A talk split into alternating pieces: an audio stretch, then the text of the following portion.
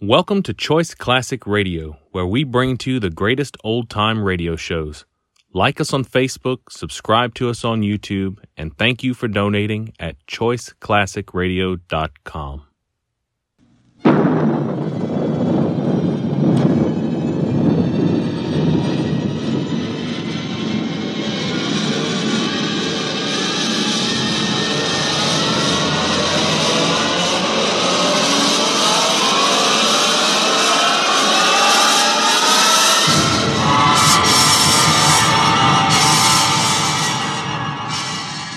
From the far horizons of the unknown come tales of new dimensions in time and space. These are stories of the future, adventures in which you'll live in a million, could be years, on a thousand, maybe worlds.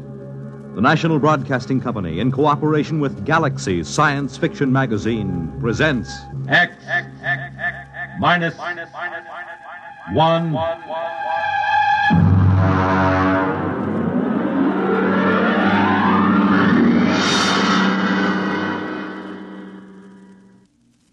Tonight, the time is June 25th, 1962. The place, a lonely beach. The story, Saucer of Loneliness by Theodore Sturgeon.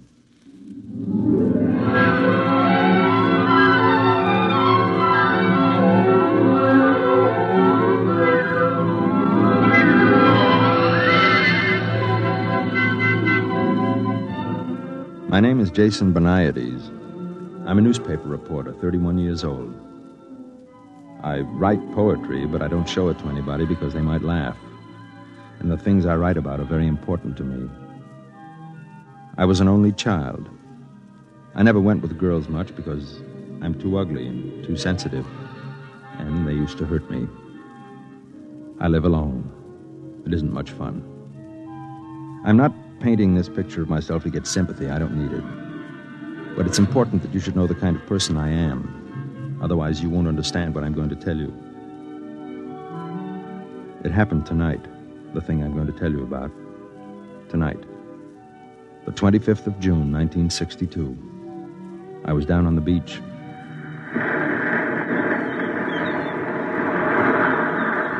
Hey, mister! Hey, mister!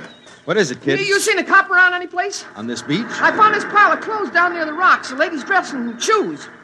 Well, did you see anybody? A girl? Well, I think so, but she was running along the sand in the moonlight. I yelled to her, but she just kept running, and then I found these. Look, kid, you go try to find a cop someplace. I'll see if I can find the girl. Okay.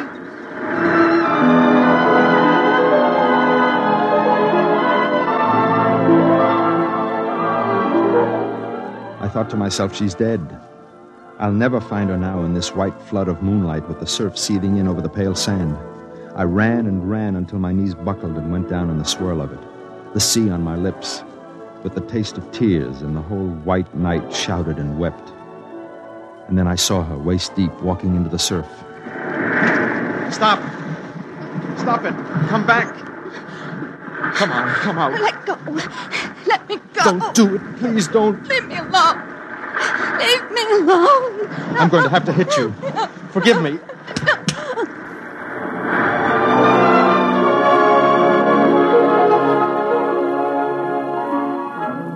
I hit her in the neck with the edge of my hand, and she slumped.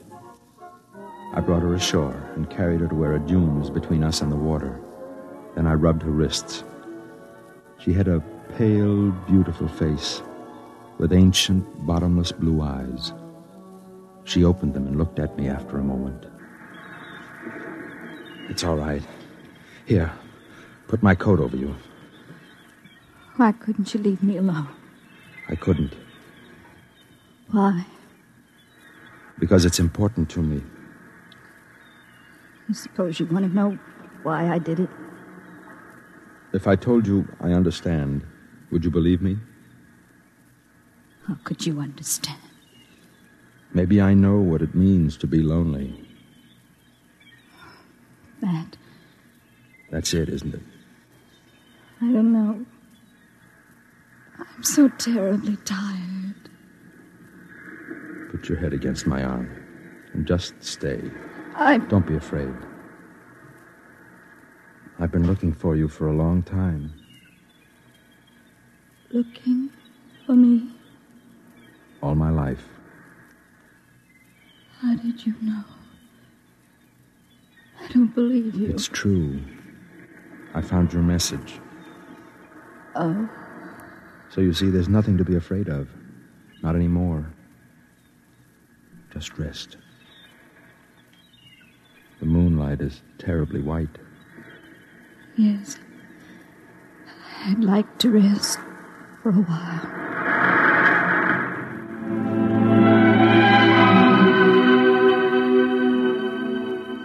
She didn't remember it, of course. But I was one of the reporters who had covered the story when it first happened, five years ago.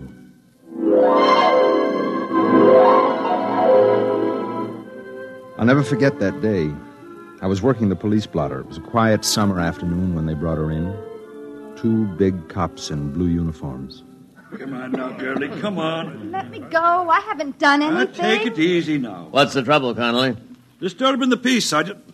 Is this that Central Park call? Hey, this is it. I thought you radioed that there was a near riot up there. Oh, you should have seen the place. All right, give me the report. Well, me and Bennett got up there, and there was a mob of people all surrounding this girl, see? So we bust through, and there in the middle of maybe 600 people, uh, she, she's lying there, sort, sort of in a faint. I asked a couple of people what the difficulty was, and they tell me it's the flying saucer. The what? The flying saucer. What flying saucer? Let me finish, Sergeant. What flying saucer, I ask. And then they says that this girl was standing on the green, and suddenly the saucer comes down and starts whirring over her head like a halo. What is this, miss? A gag? It happened. It did, eh? Well, now suppose you tell me your version. I was standing in the park and I looked up, and there it was. Describe it. It was beautiful. It was golden with a, a dusty finish, like like an unripe Concord grape. It made a faint sound, a, a chord of two tones, and it circled over my head like some great round hummingbird. Go on. Well, other people must have seen it because they were all looking at me and, and pointing. I saw one man cross himself, and then it came down and touched me and spoke to me. This flying saucer spoke to you. Yes. And, uh, just what did it say to you? I said, what did it say? I can't tell you. A secret, huh? Yes.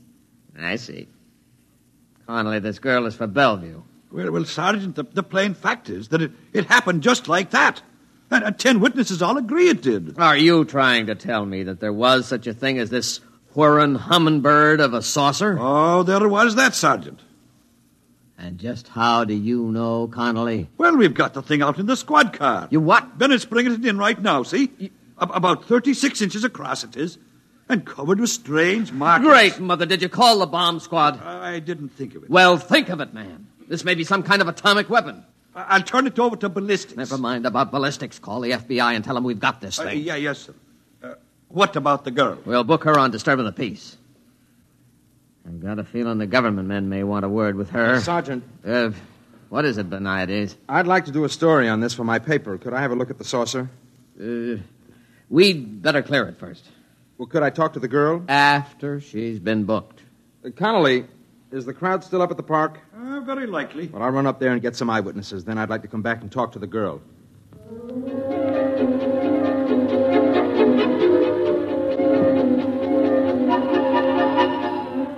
Up at the park, they were still buzzing about it. Some said she was a communist agitator. Some said it was a flying saucer from Mars and she had stepped out of it. Others said she was a saint and it was her halo. I took some notes, phoned the paper, and went back downtown to talk to her. But there were a couple of agents with her and they wouldn't let me in.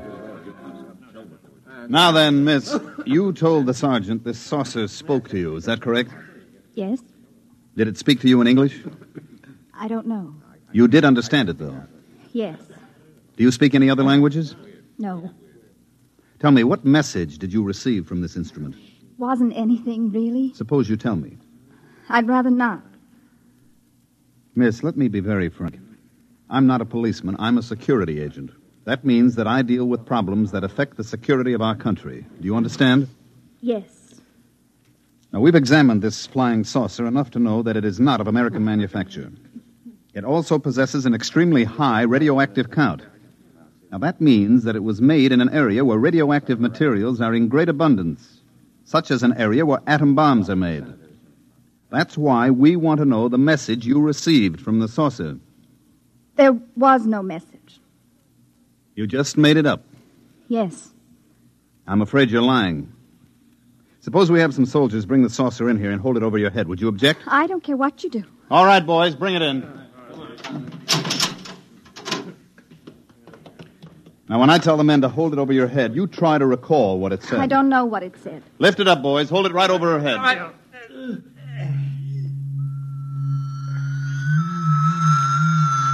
It's talking to you now, isn't it? Yes. What is it saying?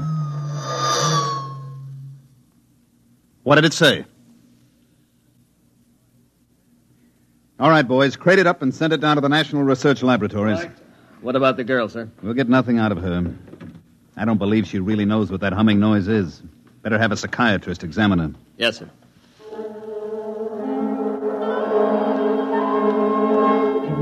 Took her to the city hospital, and she had a room to herself. Whenever the door opened, she could see the policeman outside. The door opened quite often. There were a lot of important people, some in army uniforms, who came up from Washington just to see her and talk to her. Apparently, they had analyzed the flying saucer and discovered something that made this girl about the most important person in the country. I used to stand outside and I could identify the heads of certain security agencies, but nobody would answer the questions that the reporters shot at them. Sir, excuse me. Yes? I'm Jason Beniades from the Trib. I've been assigned to this flying saucer story as chief of the I'm security. sorry, section. I have no comment. Can you tell me how long the girl will be held? That's a matter for the civil authorities. Well, have the psychiatrist. Excuse determine- me, Mr. Benides. My car's waiting.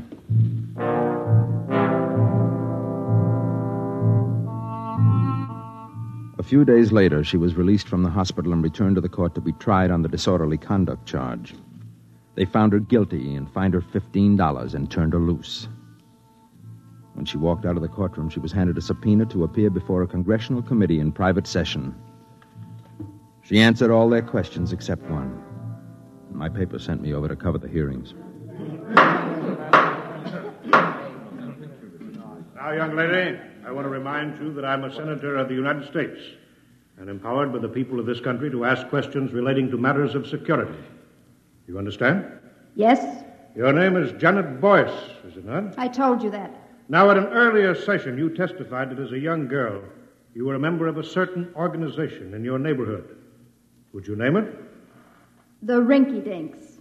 Who comprised the Rinky Dinks, Miss Boyce? It was just a bunch of girls who got together to play field hockey and listen to recordings. Any particular recordings? Mostly Eddie Fisher. I see. Now, this flying saucer, you said it talked to you. You did say that, didn't you? Yes, And then you denied it. Yes. Why? because I was tired of answering questions. Young woman, let me put something to you squarely. Oh, by the way, I think if there are members of the press here, I can divulge a rather spectacular piece of information to you. Hmm. this flying saucer has been thoroughly examined and analyzed, and I wish to inform the people of this great nation that it definitely, I repeat, it definitely did not originate on this planet. Now then, now then, Miss Boyce, consider that it is possible that our Earth might be attacked from outer space by beings much stronger and cleverer than we are. And consider that perhaps you have the key to our defense against those beings. Don't you owe it to the world? I don't think I owe anything to anybody. Even if the Earth was not attacked, just think what an advantage it would give this country over its enemies. Young woman, I ask you, what did that flying saucer say to you? Do you know that what you're doing is tantamount to working for the enemies of your country? I will give you one more chance. What was the message? It was personal. Gentlemen, I move that Miss Janet Boyce be cited for contempt.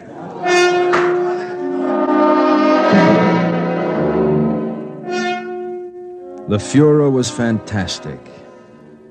The chief of security blasted the senator for divulging secret information about the origin of the flying saucer, and the senator said the people had a right to know, and besides, he was just guessing anyway, and happened to guess right. Meanwhile, the press printed the girl's picture all over the front page and ran banner headlines such as Girl refuses to betray Martian secrets. Flying saucer girl won't talk, cited for contempt. The contempt trial was equally spectacular. She didn't plead any amendment or anything. She just said the saucer was talking to her, and it was nobody else's business. She was convicted and sentenced to five years in prison. Boniades. Yes, Chief. For the Sunday supplement? What? What do you think there's anything in it? Okay, whatever you say.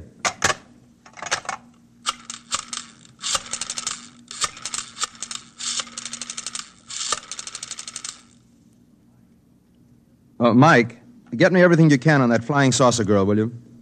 Yeah, the one that was sent to jail about four years ago. See if you can find out what she's doing now. She was released about six months ago, I think. Uh huh. Yeah, yeah. The boss wants a feature for the Sunday supplement. Okay.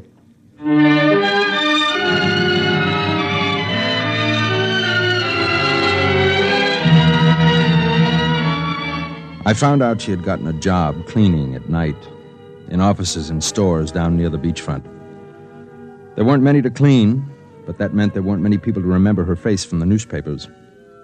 I tracked her down and caught up with her in a one armed coffee joint about four in the morning. Excuse me, miss. Do you mind if I sit here? No. Nice night, isn't it? Moonlight and everything. Which are you? Security, newspapers, or just somebody out for a good time? You're pretty bitter, aren't you? Shouldn't I be? Yeah, I guess you should. Um, my name is Jason Boniades. I'm with the newspaper. It's been nice meeting you. I have to go now. Just a minute. Please. I can't blame you. How did you find me? One of the leg men located your mother. I talked to her earlier tonight. Oh. How is she? It's still hitting the bottle. The way she knew where you were, you sent her some flowers on her birthday, remember? Yes. She wouldn't talk to me.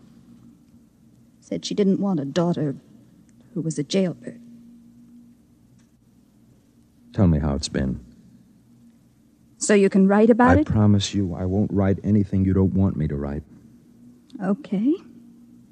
You want to know how it's been? Right after I got out of jail, I met a man at a restaurant. Nice man. He asked me for a date. I spent every cent I had on a red handbag to go with my red shoes. They they weren't the same shade, but anyway, they were both red. And I was very excited about the date. We went to a movie. Afterward, he didn't even try to kiss me or anything. He just wanted to know what the flying saucer had told me. Didn't say anything. I just went home and cried all night. And that was it. No. I had another date. I get pretty lonely. This time they arrested the man I was with. He was a Russian agent. On Christmas Eve, four men called me up and sang me a song. Would you like to hear the words? Uh, it doesn't matter. They go, The flying saucer came down one day and taught her a brand new way to play, and what it was she will not say, but she takes me out of this world. I'm sorry. Now will you go away and leave me alone? Yes. Aren't you going to ask me the big question? No? Everybody does. No, well, not me. You will, sooner or later. Maybe. Look, uh, can I take you home? No, Can I see you again? I- Please. I don't know. I'm afraid to let myself like anyone. Trust me. Will you? I'm. I'm not sure. Maybe. Maybe. I'll wait here for you tomorrow night. All right.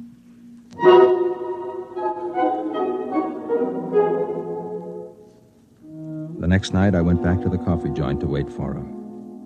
I knew she got through about four in the morning. I got there about 15 minutes early. Mr. Benides? Yes. Say, you're the chief of the security section, aren't you? You have a good memory. You mind if I sit down? Well, I'm expecting someone. Yes, I know. Oh, I see. I'd like to talk to you. Go ahead. You, uh, you probably know that we've been trying to gain the confidence of this girl for some years now. Yes. And, uh, apparently you've succeeded where we've failed. Well, not really. In any event, you seem to be making some progress. She may not even show up. I think she will. Now, I'm going to ask you to help us. Help? In what way can I help? We have reason to believe that this girl is a courier for some alien power. On what do you base that? Well, there was the incident of the saucer, of course. We've definitely established that it came from some other planet. And recently, she's been throwing messages inside bottles into the ocean. What sort of messages? They're always the same. I have one right here. You're welcome to read it and see if it makes any sense. We've had every decoding expert in the service trying to break it. But we can't seem to find the key. I see. Now, she's throwing literally hundreds of these messages in bottles into the sea. We've got many of them, but not all, naturally. Now, what we're most interested in is locating the contact. Naturally. And that's where you fit in. We'd like you to gain this girl's confidence even further. Try to find out just what these messages mean, and beyond that, what the saucer said to her. You'll be doing us a favor and your country a great service. You're. You're certain this is some subversive activity on her part? How else can you explain the fact that she won't tell us her secret? Maybe because it's hers, and everybody has a right to have something of his own. Are you, uh, trying to tell me that you won't cooperate? I didn't say that. I'd like to remind you, Mr. Benides, that you have a duty to us. I know that. I also have a duty to myself and to God. Now, if you'll excuse me.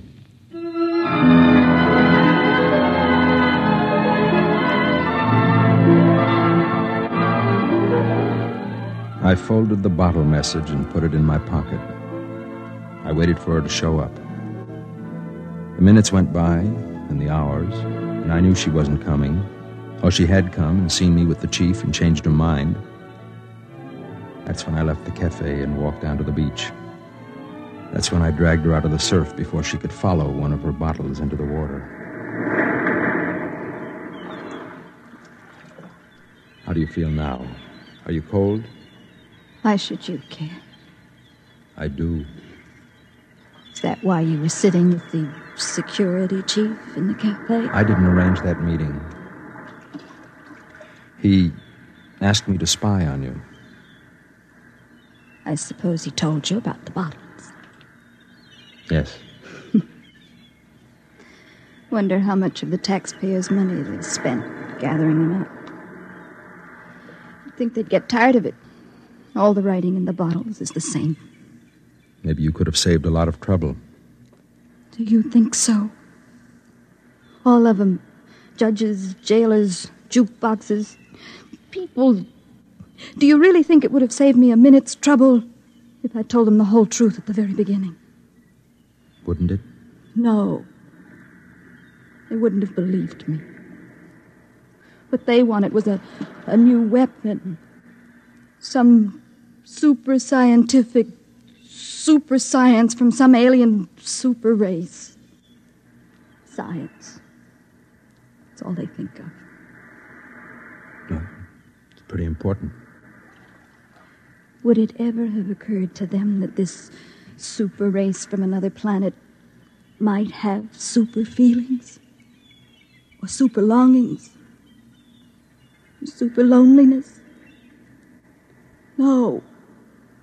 All they think about is weapons. Isn't it time you asked me what the saucer said? No. They all asked me. I don't have to ask you. I know. You know? Let me read it to you. There is in certain living souls a quality of loneliness unspeakable.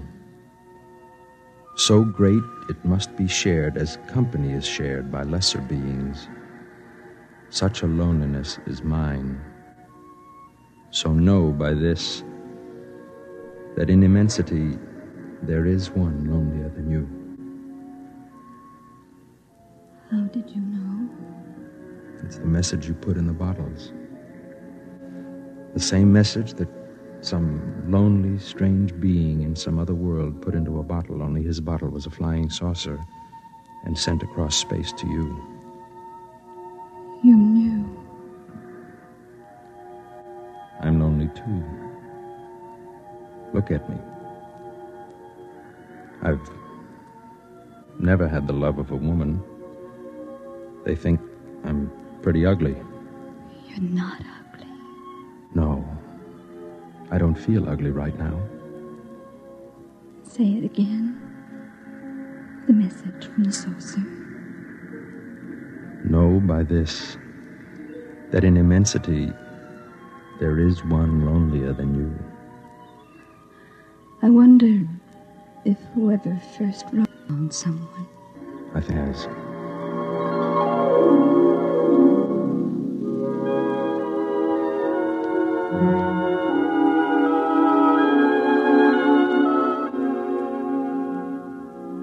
She looked at me and said nothing. But it was as if a light came from her. More light than even the practiced moon could cast. Among the many things it meant was the fact that even to loneliness there is an end for those who are lonely enough, long enough.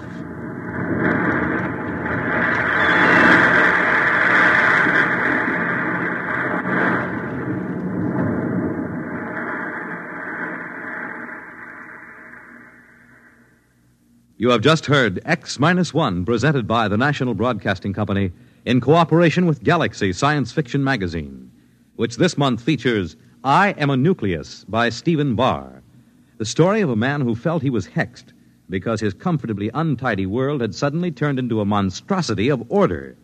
Galaxy Magazine, on your newsstand today. Tonight, by transcription, X Minus One has brought you Saucer of Loneliness, a story from the pages of Galaxy written by Theodore Sturgeon and adapted for radio by George Lefferts. Featured in the cast were Elaine Rost as Janet, Nat Polen as Jason, William Keene as the sergeant, Jock MacGregor as the cop, Mandel Kramer as the chief, and Wendell Holmes as the senator. This is Fred Collins. X Minus One was directed by Fred Weihe and is an NBC Radio Network production.